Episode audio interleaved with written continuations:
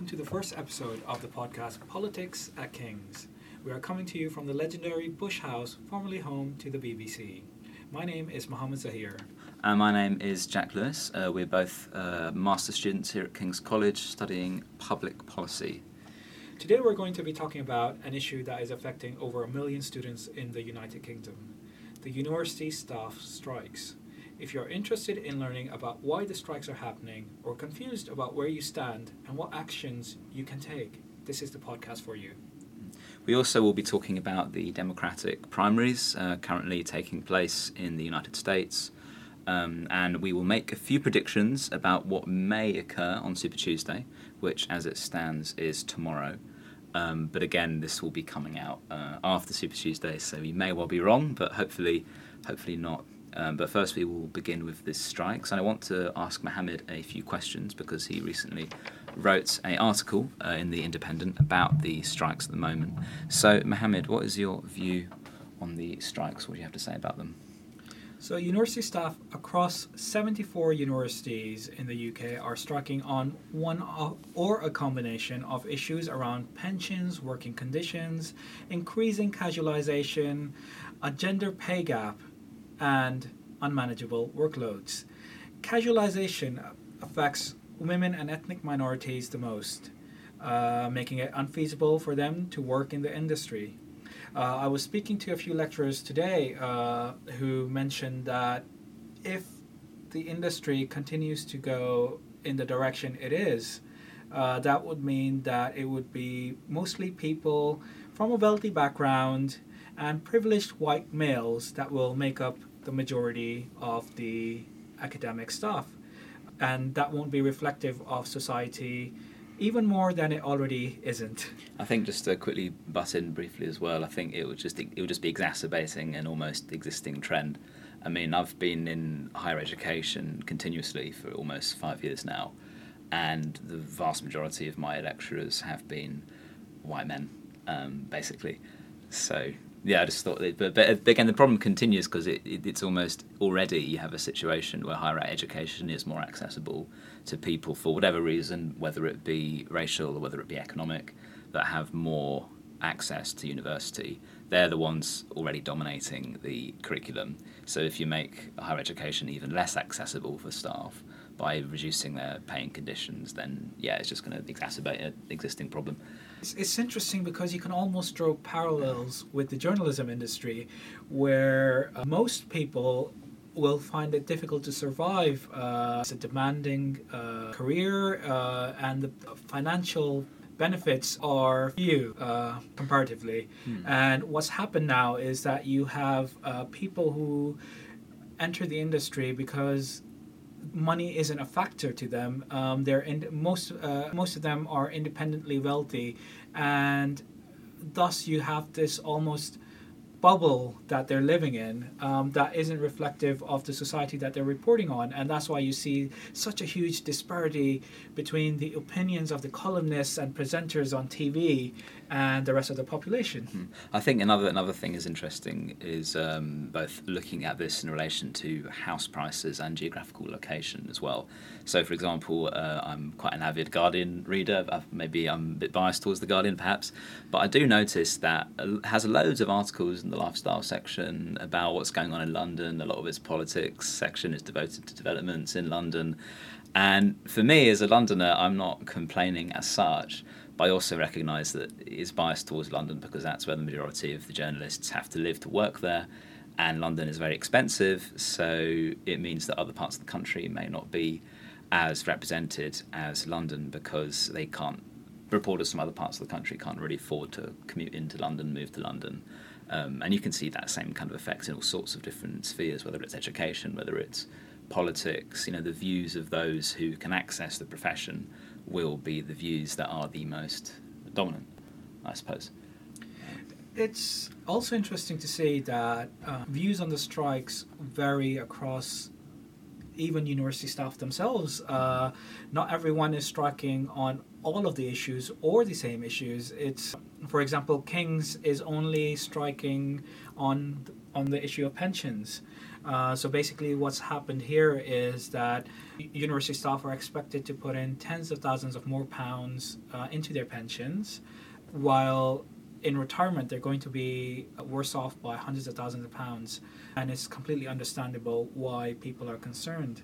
Uh, I spoke to a few lecturers who are even skeptical that they'll get the pensions that, that they're being promised in this scenario, much less the ideal scenario that they want to achieve. And can you also explain to us, Mohammed, a bit about uh, the different unions that are or are not involved um, in the strike?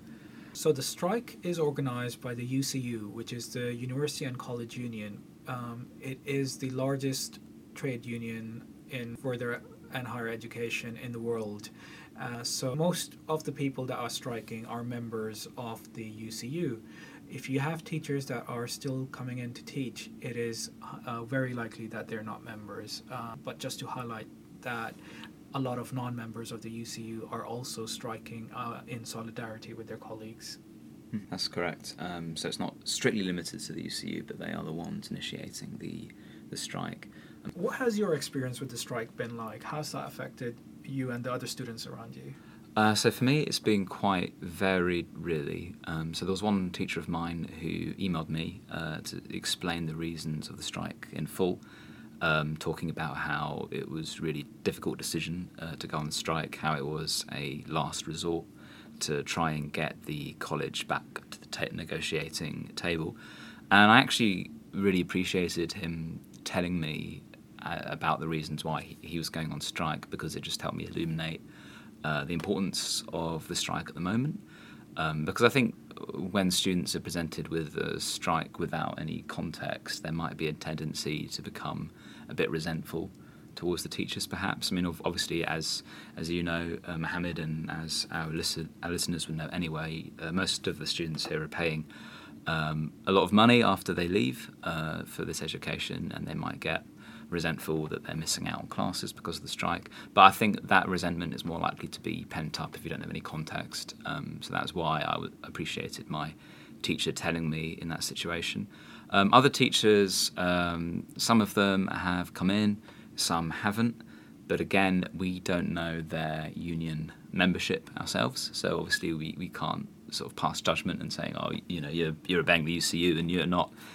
So I think there are sometimes limits on uh, students' knowledge of, of the strike going on. I don't know if you've got anything else to add add to that. Or, I think uh, yeah. for a lot of the people listening in, what I'd like to say is uh, speaking to the lecturers, uh, what people need to realize is that many of them are striking without pay, so they're not being paid for the duration of the strike. And a lot of them are worried about paying the rent or meeting their expenses. After all, this is a relatively uh, underpaid industry in to begin with. Mm-hmm. Um, so people aren't striking just for the heck of it. It, it. They're striking as a last resort. And many of the lecturers are extremely apologetic about the disruption that is going to cause students.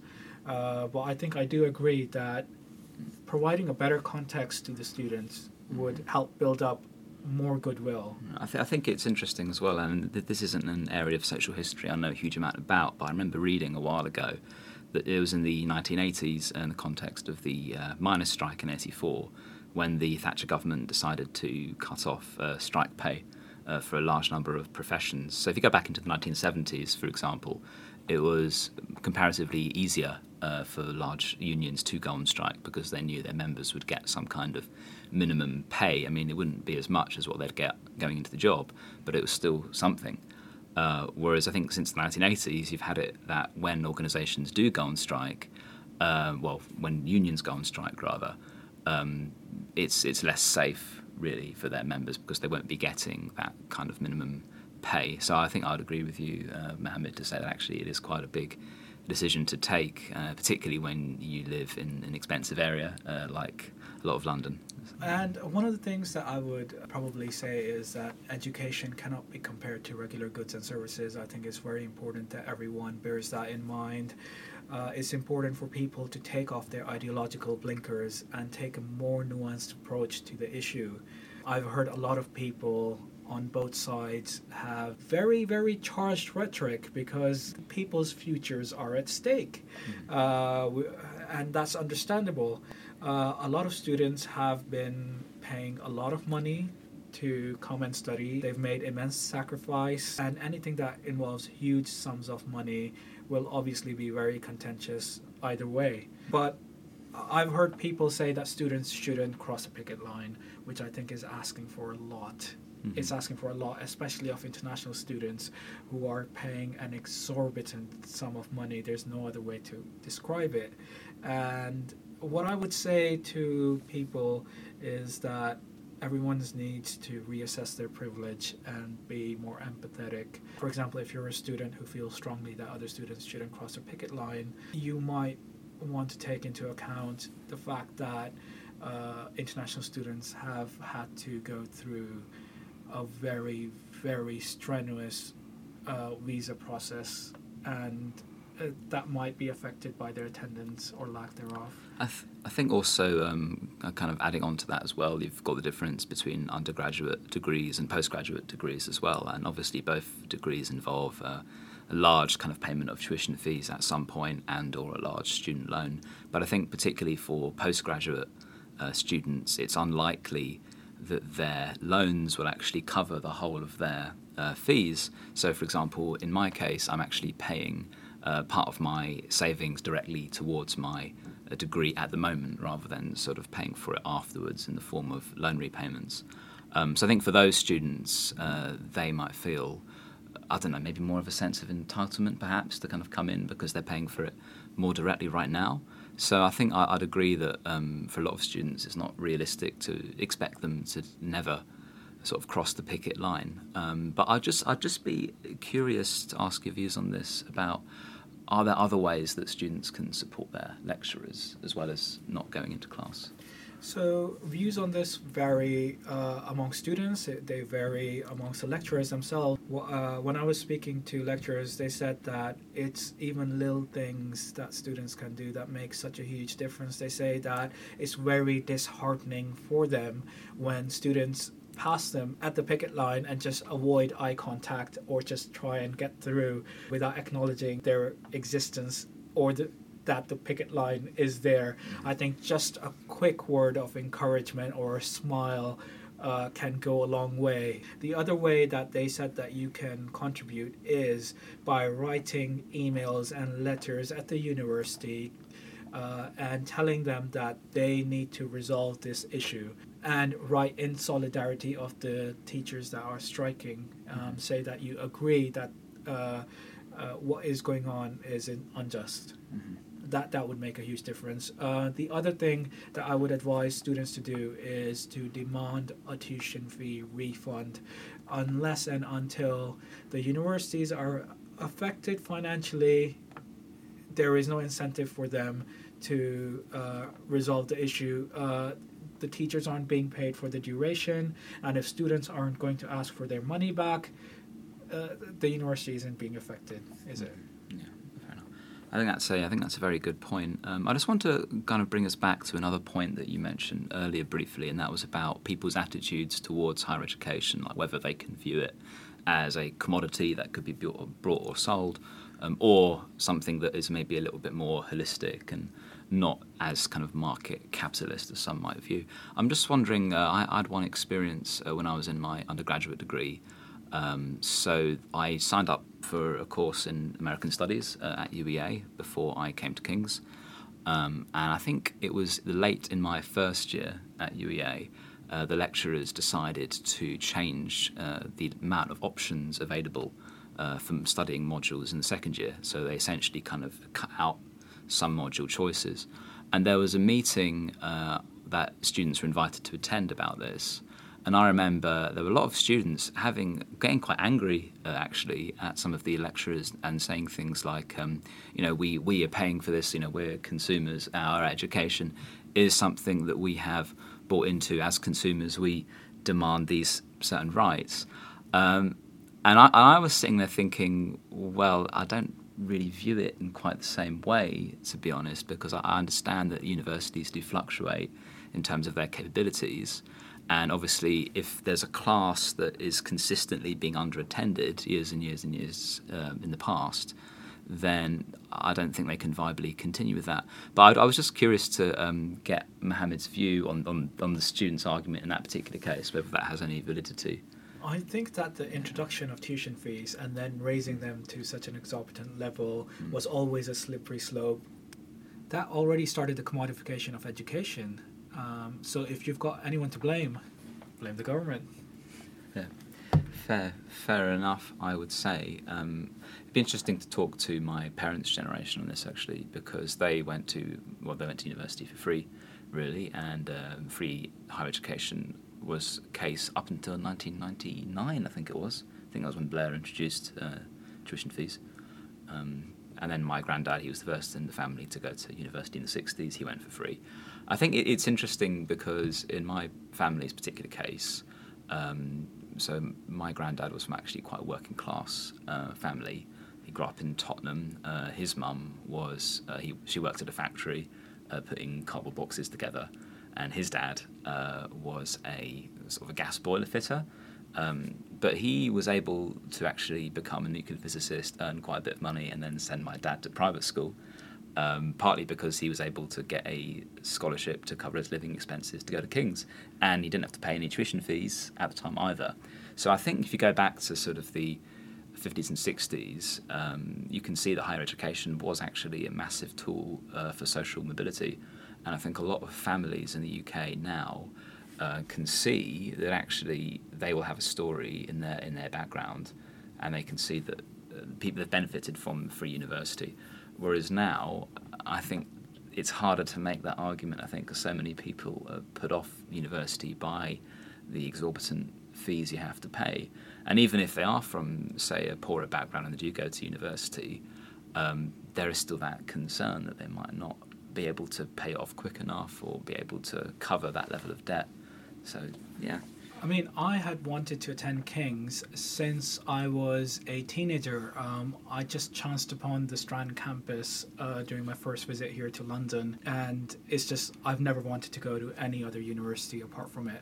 But the uh, international student fees at the time, I was I wasn't British to begin with, uh, was just eye-watering and it just meant that there was no feasible way I would have been able to pay off the tuition fee. My parents sure couldn't pay for it. Uh, so what happened is that I had to find an alternative uh, source of education uh, and then bide my time saving up for over a decade before, and then um, I guess becoming a British citizen, uh, and then being able to uh, uh, pay the reduced home student fee uh, that allowed me to attend the university that I wanted to go to. Um, I don't think many students realize, especially home students, realize how much of a struggle that is. Mm, no, it is actually very illuminating to hear that. And um, I remember when I went to um, East Anglia as an undergraduate, I did talk to some international students, and they were telling me they were paying over double, sometimes up to three times as much as the domestic students. I think it's crazy that universities can get away with charging that much, to be honest, for international students. Do you, do you know what their logic is there, like why they charge that much? So, the argument that you hear most of the time is that international students are paying a lot more than home students because home students' tuition fees is subsidized by the government, uh, which is obviously raised through um, taxing the population and they say that it's not justified that international students get the same benefits that local citizens do.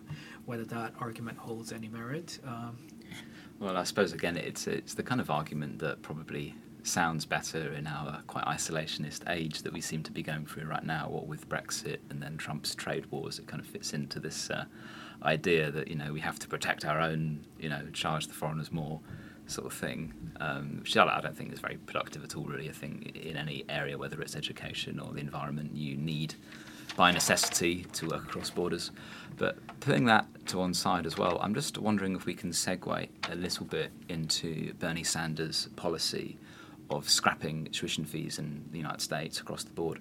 Mohammed, what, what do you think of that policy proposal from Bernie? I just I just think Bernie's policies are fantastic and exactly what we need in this day and age. Uh, as you know, Bernie is my favorite candidate for the Democratic nomination. It's he's always been the most consistent amongst all the candidates. He's never wavered from his progressive values. Uh, when people ask, "What has he achieved?" the Democratic Party is running on his platform. He was the one who fundamentally shifted the narrative around healthcare, around tuition fees, uh, around the $15 minimum wage, about progressive taxation and making giant corporations and billionaires pay their fair share. I mean, before Buttigieg sold his soul to the billionaire donors, as a teenager, he actually won the John F. Kennedy Profile in Courage essay contest mm-hmm. for high school students mm-hmm. For an essay titled Bernie Sanders, in which he wrote about his admiration of his now political rival. I think it's also interesting, and you, you can see this in both the Nevada presidential debate and also the South Carolina debate as well. Uh, that it seems to be all the other candidates, including Buttigieg, um, are talking about Bernie's proposals, and they seem to want to portray themselves as being kind of variations on Bernie. I mean, there was one question put to Buttigieg, and they and I think the commentator said, "Do you agree?" with um, Sanders' view on universal healthcare, and he said, "I agree on universal healthcare, but I don't want people not to have the option of having a private option too." Um, so I just find I think interesting because you can clearly see that Bernie's ideas are gaining a lot of traction, and the kind of the other candidates uh, almost having to kind of keep up with him and compare themselves to him to get anywhere. But I just want to go back to one point which I thought was interesting. You say uh, Buttigieg sold his soul to the millionaire donors. I'm just billionaire wondering, donors. Billionaire. I'm just wondering what, what, what you mean by that. It's basically there were a large number of billionaires supporting Pete Buttigieg, and I think that the fact that he has no concrete policy issues or well-defined policy issues just meant that he was ripe for the billionaire donors and the democratic establishment to sh- sort of mold him into the candidate that they mm-hmm. want him to be rather than him being someone that's defined by his own policies as Sanders is. Hmm. I mean, from what I know of Buttigieg, the two kind of policy areas that I know he has talked about before, um, he wants to scrap uh, Trump's kind of transphobic um, so-called reforms in the U.S. military, but I think probably all the other candidates would agree on that too. Yeah. Um, I think he's also opposed Sanders' view of free of charge higher education, uh, but he wants to sort of increase the number of grants to universities, make it more accessible. Uh, those are the two kind of areas I'm familiar with in terms of his uh, policies. But I think it, it, would be interesting to. A lot of them are just a continuation of mm. uh, the policies that the Democratic Party has been sort of espousing for a very long mm. time. Mm. There's nothing mm. radical about them. Mm. I would argue that a more radical approach is what's needed. Um, I would argue that Trump is a uh, result of uninspiring democratic policies and, um, and leadership potentially. And leadership, yeah. Yeah. Okay. That's interesting to know, and I think it, it might be um, it might be quite fruitful to talk about the role of kind of private finance and private donations in the caucuses. So obviously you have somebody like Michael Bloomberg, who is the ninth uh, richest man in the whole world. Um, competing for president, and he came in with a seemingly endless kind of ad budget, and he's actually the only primary candidate who isn't accepting uh, donations from anybody, which sounds quite heroic when you first hear that but then that's in the context of him being the ninth richest man in the world, having several tens of billions of dollars behind him, and he's just bombarding state after state after state with massive television adverts, posters. And I read one uh, article, uh, and it was interviewing a young woman in Georgia who was going to vote in the Democratic primary in her state. Um, and she was saying, I don't like Bloomberg, I don't trust him. But then the only campaign representative from any primary campaign to visit her local town was somebody from the Bloomberg campaign. And she came and watched this person talk, and it was it was an older lady from Washington D.C. You know, this representative. She was very personable. She persuaded a lot of people, um, and then they interviewed uh, the same woman again after she'd gone and heard this representative talk, and then she said, oh, "Okay, well, I might I might back Bloomberg now. He seems like an okay guy. And I just think it, it's fascinating, actually, that just because Bloomberg has so many resources and can get his message across so much easier, it does give him a huge advantage when it comes to the primaries. And I'm just wondering, Mohammed, if you think that that level of resources that Bloomberg has, do you think it will give much of a challenge to Bernie Sanders? I, it definitely will. Um, but then I, I think it also kind of underlines Bernie's message that uh, billionaires should not exist. Do you really want people with that kind of disproportionate influence over politics uh, to actually go from influencing uh, politicians from the sidelines to now actually controlling the state? Um, it, it's, it's a scary thought. Mm. But you already have that with uh, Donald Trump, and you can see how well that's going. Yeah, and there's also precedent as well for very rich um, billionaires or millionaires to kind of come in to the uh, presidential elections or primaries. I mean, I think you go back to 1996, and you had Bob Dole um, coming in, uh, you know, as an independent.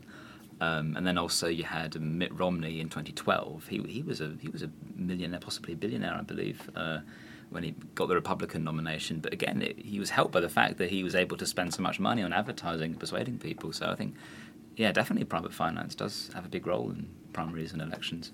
There is a limit to the level of uh, how much they can affect the primaries, though, uh, as was seen by the uh, complete and utter annihilation of Bloomberg in the fir- in the first primary debate he took part in uh, by Elizabeth Warren, who just just completely wiped the floor with him. Mm. And then the conversation that Bloomberg tried to sort of pivot towards is that uh, he, he, he is running for president. He's not trying to win um, debates. Mm-hmm. I think, again, but you almost have to win the debates really to get anywhere in the primaries, let alone the presidential election. Because I think, and it's the same in this country really, most people engage with politics on a very kind of low basis in terms of time. You know, they, they have their jobs, their families, what have you. And what they will see is, you know, the headlines from a debate, or they might watch a YouTube clip or something. So you really have to perform in these debates to get anywhere, I'd say.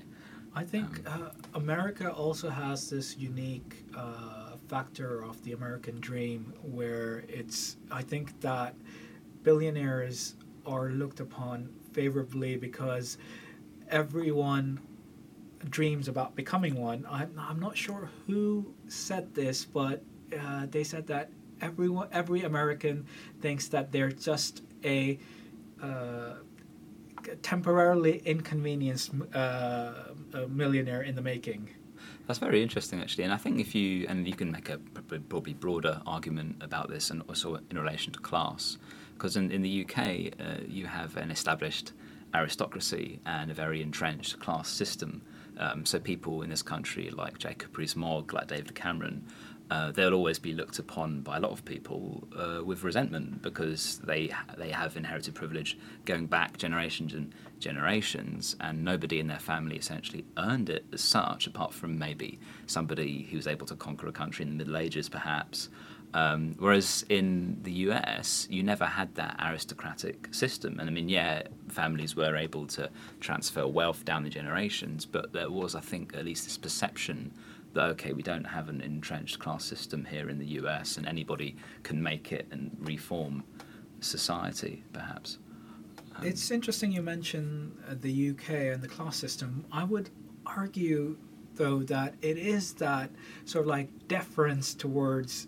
Wealthy aristocrats that allow them to become so successful with such little talent. But I think there's also a difference between deference and likability, I think sometimes.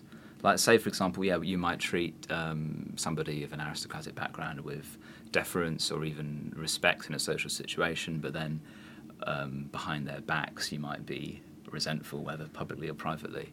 I think it, it, there's an, and I'm slight, slightly tangential, but I remember reading about John Bercow, for example, in the House of Commons.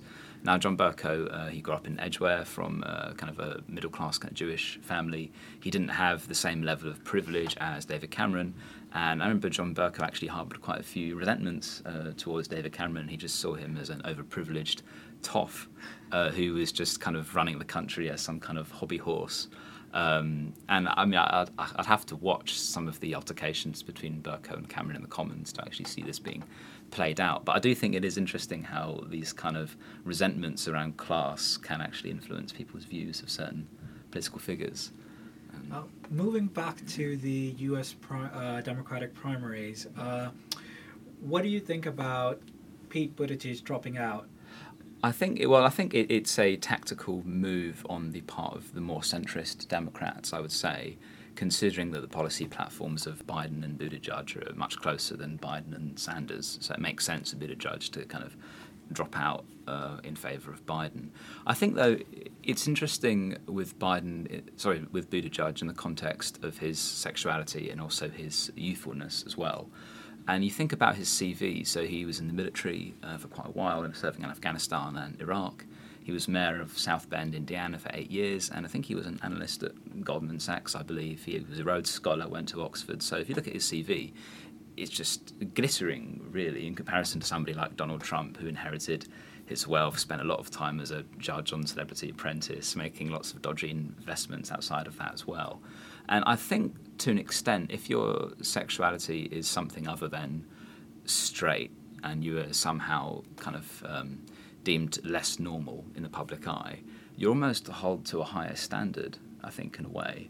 Like you think about somebody like Bloomberg or Trump, because they are, you know, they're, they're straight and they have a lot more money, they, they can enter these things with maybe a bit less um, respectability behind them, whereas somebody with Buttigieg, they're held to such a high level of scrutiny just because of their background. I think it's quite impressive that he got as far as he did in that context, to be honest. Um, and whether you agree with his particular policy platform or not, I think you know he did face a challenge. Um, I think there was uh, a minor skirmish on this topic with uh, Kamala Harris, uh, in which uh, Buttigieg did say that, or tried to imply in very carefully measured words, that he might not know what racial discrimination feels like, but he knows what discrimination feels like nonetheless because of his sexuality.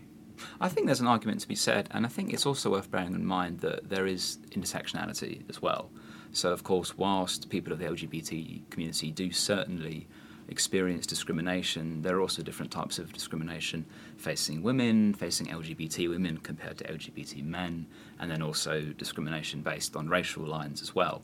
And I think I remember there was um, Amy Klobuchar actually brought this point up slightly in the Nevada caucus debate when she seemed to imply that um, Buttigieg kind of had an easier time of it because he was a man. Um, and because and he was younger and he was able to get where he was at a younger age because of his gender. But then you can also say, well, he's had to hold himself up to a higher standard because of his sexuality. So I think, you know, these issues are never going to be completely um, straightforward, I suppose. But I think it is it is worth commenting on the fact that all the front run runners are very elderly white men. Um, I think, uh, speaking of Amy Klobuchar, uh, rumor has it that the Biden campaign has allegedly asked her to s- stick around until Super Tuesday to blunt uh, uh Bernie Sanders' impact in her home state. Mm-hmm. And they're saying that Warren is also uh, trying to blunt Bernie Sanders' uh, surge. Uh, what do you make of that? I think that's a very interesting argument because often I hear it the other way around, and uh, the centrists being concerned that um, you know Klobuchar sticking around is going to detract votes from Biden, weakening him, weakening him against Sanders. So I think that kind of argument, I think you could take it either way, really. Mm. Um, although to be honest, I probably say it's more likely that Klobuchar and Warren would take votes from Biden than Sanders, in all honesty. Um, Even in their home state? Uh, oh, good question. Um, yeah, potentially. Yeah. Um, it's interesting the home state argument though, because I think I, I, think Klobuchar is set to win Minnesota. Uh, yeah, uh, her home state. Bernie is very close behind, but mm-hmm. and uh, you could argue that if Klobuchar drops, uh, Bernie would surge even further. Mm-hmm. Potentially, yeah. Although Warren doesn't seem to be gaining that much traction in Massachusetts, funnily enough, which is her her home area. I just want to mention another topic, speaking of different states uh, and their demographics, I suppose. Um, so I remember in, in, the news when Bernie Sanders won, won sorry, uh, Nevada, Um, a lot of commentators thought it was very significant because Nevada has a very mixed uh, population, a high number of African Americans, a high number of uh, Chicano Americans as well. Um, so, and also a growing number of Asian Americans. So it's quite a diverse state compared to somewhere like Iowa and New Hampshire, and perhaps Nevada is quite reflective of the primary voting base for a lot of Democratic voters. So I think the fact that Biden, sorry, that Sanders won Nevada is perhaps a bit of a portent for what might happen uh, tomorrow on Super Tuesday, perhaps. But again, you've also had Biden winning South Carolina, uh, which occurred two days ago. Um, so maybe that give his campaign a boost. South Carolina, of course, is a more conservative state, and uh, many of the African American voters that seem to favor Biden, uh, even that is sort of broken down by age. I read that older African American voters are more likely to vote for Biden, whereas uh, Sanders holds a lead in younger African American voters. Mm-hmm. That is interesting, and I think also of South Carolina you have to recognise. I think I think it was Jim uh, Clyburn, who's yes, a senator. he had for, a huge impact. Yeah, so he he came out and endorsed uh, Biden, and he's very popular in, in his home state of South Carolina. So that potentially gave Biden quite a few votes, I imagine. Uh, Biden's constant hammering home of the fact that he's Barack Obama's friend uh, mm. certainly did not do him any disservice. I think also I'd just be curious, Mohammed, to hear your views about um, this argument that Biden is perpetuating at the moment that he is a true Democrat through and through, and that somebody like Sanders, because he's sat as an independent uh, senator for such a long time, is somehow less loyal to the Democrat camp and is somehow less of a Democrat. I'm just wondering what you'd make of that argument. So I've I've had this discussion with quite a few Democrats who are opposed to Bernie, saying that uh, they see it as just opportunistic of him to be running on the Democratic platform. I'd say that my argument would be that the Democratic platform at the moment, as we discussed earlier, mm-hmm. is Bernie Sanders' platform. Literally everyone is comparing themselves to what Bernie Sanders' policy is. He's the one that dictating uh, where the Democratic Party is standing at the moment. So the Democratic Party's ideology is the Bernie Sanders ideology, for better or worse, at the moment.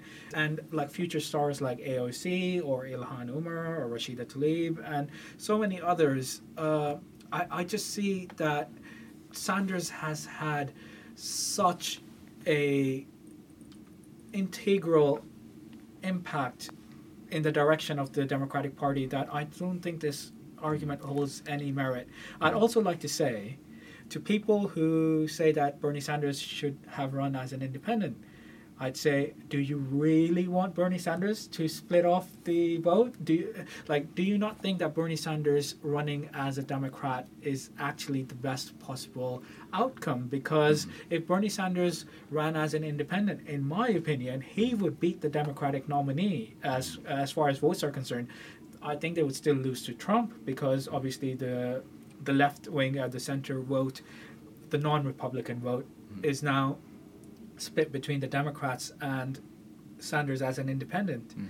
But do you? Uh, I personally believe that uh, Sanders would beat the Democratic nominee. I think they're quite right there, but again, you'd have this issue if he did run as an independent of splitting the more left-leaning vote, and you see that in this country so often at elections because you have the Conservatives on one side uh, and some would say, okay, but you also got the Brexit Party, but they're very, they were quite a minor force. So on one side, you've got a united front for the right in the form of the Conservatives, and then on the left, okay, the main party is Labour, but then you have the Lib Dems who usually position themselves on the left, but they can be a bit chameleon-like sometimes. Um, but then you've also got the Greens who are on the left and the SNP who are arguably on the left, certainly in terms of their economic policy.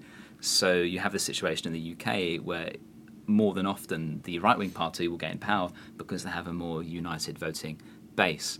And I think America is interesting because at least every time you have a presidential election, there isn't this split on one side. So I think it's more of an equal chance between left or right.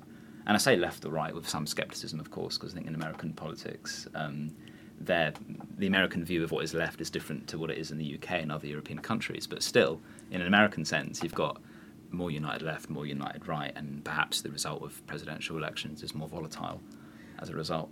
I mean, you have a lot of Democrats still angry at Jill Stein for Hillary's loss.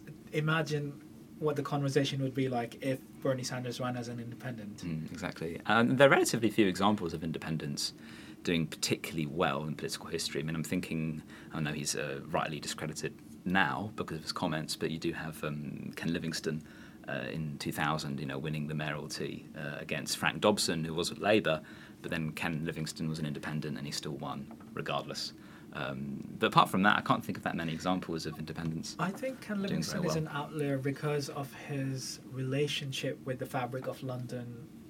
Um, I think uh, Ken Livingstone's relationship with London and Londoners is uh, is not something that is emulated across the political spectrum mm-hmm. that often. Because again, um, just for just for uh, people's information, Ken Livingstone he was in charge of the GLC, Greater London Council, back in the uh, 1980s, and funnily enough, me and Mohammed actually studied this in one of our classes last term. But I just want to segue into something else uh, before we before we finish off, and that is the question of is there a particular Democratic candidate that is better, better for British interests? Um, so I know a lot of people in the UK may be wondering, oh, okay, well, there's all this debate in the States, but will it affect me in any way? Uh, would you say, Mohammed, there's a particular candidate in, in American? Uh, I would say that the only way that the NHS is going to be protected is if Bernie Sanders wins, uh, because otherwise there is a very huge risk of uh, America wanting uh, a piece of the healthcare system in the UK in uh, as part of any future negotiations. And just, just on that topic as well, I remember go back to December last year when we had the general elections in this country, and Jeremy Corbyn was holding up um, that, that document uh, talking about the US uh, UK trade negotiations in, in relation to the NHS. Um, I'm just wondering, uh, what, what uh, can you remind us what those documents mentioned exactly? So the documents that Corbyn was waving around, uh, they basically, according to Labour, uh, revealed that despite the UK government's denials, uh, the US was demanding that the NHS be on the table for any post Brexit deal. And uh, according to Corbyn, the US would not be selling its medicines for less money to the UK. It could only mean that prices will go up. Yeah. So I think it's just useful to consider that in the context of the Democratic primaries going on at the moment, and that actually, while it does look like on the surface that this is purely American concern, actually we do live in a very interconnected world, uh, particularly now when we have uh, Boris Johnson's government trying to look for external trade deals outside of the EU. Um, so if Sanders does uh, get into office uh, in November, then it may well affect the uh, outcome of kind of US trade uh, agreements with the UK and the impact it has on the NHS. Um, just to sort of wrap up, I'm just wondering, Mohammed, if you have any particular predictions for what's going to be happening tomorrow on Super Tuesday. So I'm going to limit the predictions to uh, who I think will eventually be the front runners. It will be between it will be a race between Biden and Bernie Sanders. Biden constantly lying about his role in the civil rights movement and the much publicized recent fabrication of being arrested after meeting Nelson Mandela in South Africa would have been disqualifying for any other candidate. But despite that, I think he's going to do well in North Carolina, Virginia, Tennessee, Alabama, Oklahoma, Texas, and American Samoa. American Samoa and Texas will be a toss up between Bernie and him, although I hope that Bernie has an edge. Bernie is likely to do well uh, in California, Texas, Virginia, Minnesota, Utah, Maine, Vermont, of course, and Americans. It'll be interesting. Hmm, can I, can I just ask you a quick question about what, why did you choose those uh, particular states for Biden to be successful in? Those are uh, more conservative states. Mm-hmm and um, I think that the uh, I think the demographic makeup of those states also would go in his favor. Hmm, okay, and um, and then why why those particular states for Sanders that you chose? Uh, a Sanders is polling very well there, uh, mm-hmm. especially in California. Um, in Vermont, I don't think anyone's going to beat him. I think he'll probably just like eh, if he could take all the delegates, I think he's going to take all the delegates. Uh, but these states are comparatively more progressive and they have a more diverse demographic makeup, uh, more Latino presence in some of them, uh, more younger voters in some of them. It's uh, it kind of meshes well with uh, Bernie Sanders supporters. Hmm. I think I'd agree with you on that analysis. I'd say actually, um, one thing I would add to that though is that I think having watched both the uh, Nevada and the South Carolina uh, debates, I do think that Biden's debate performance is improving somewhat.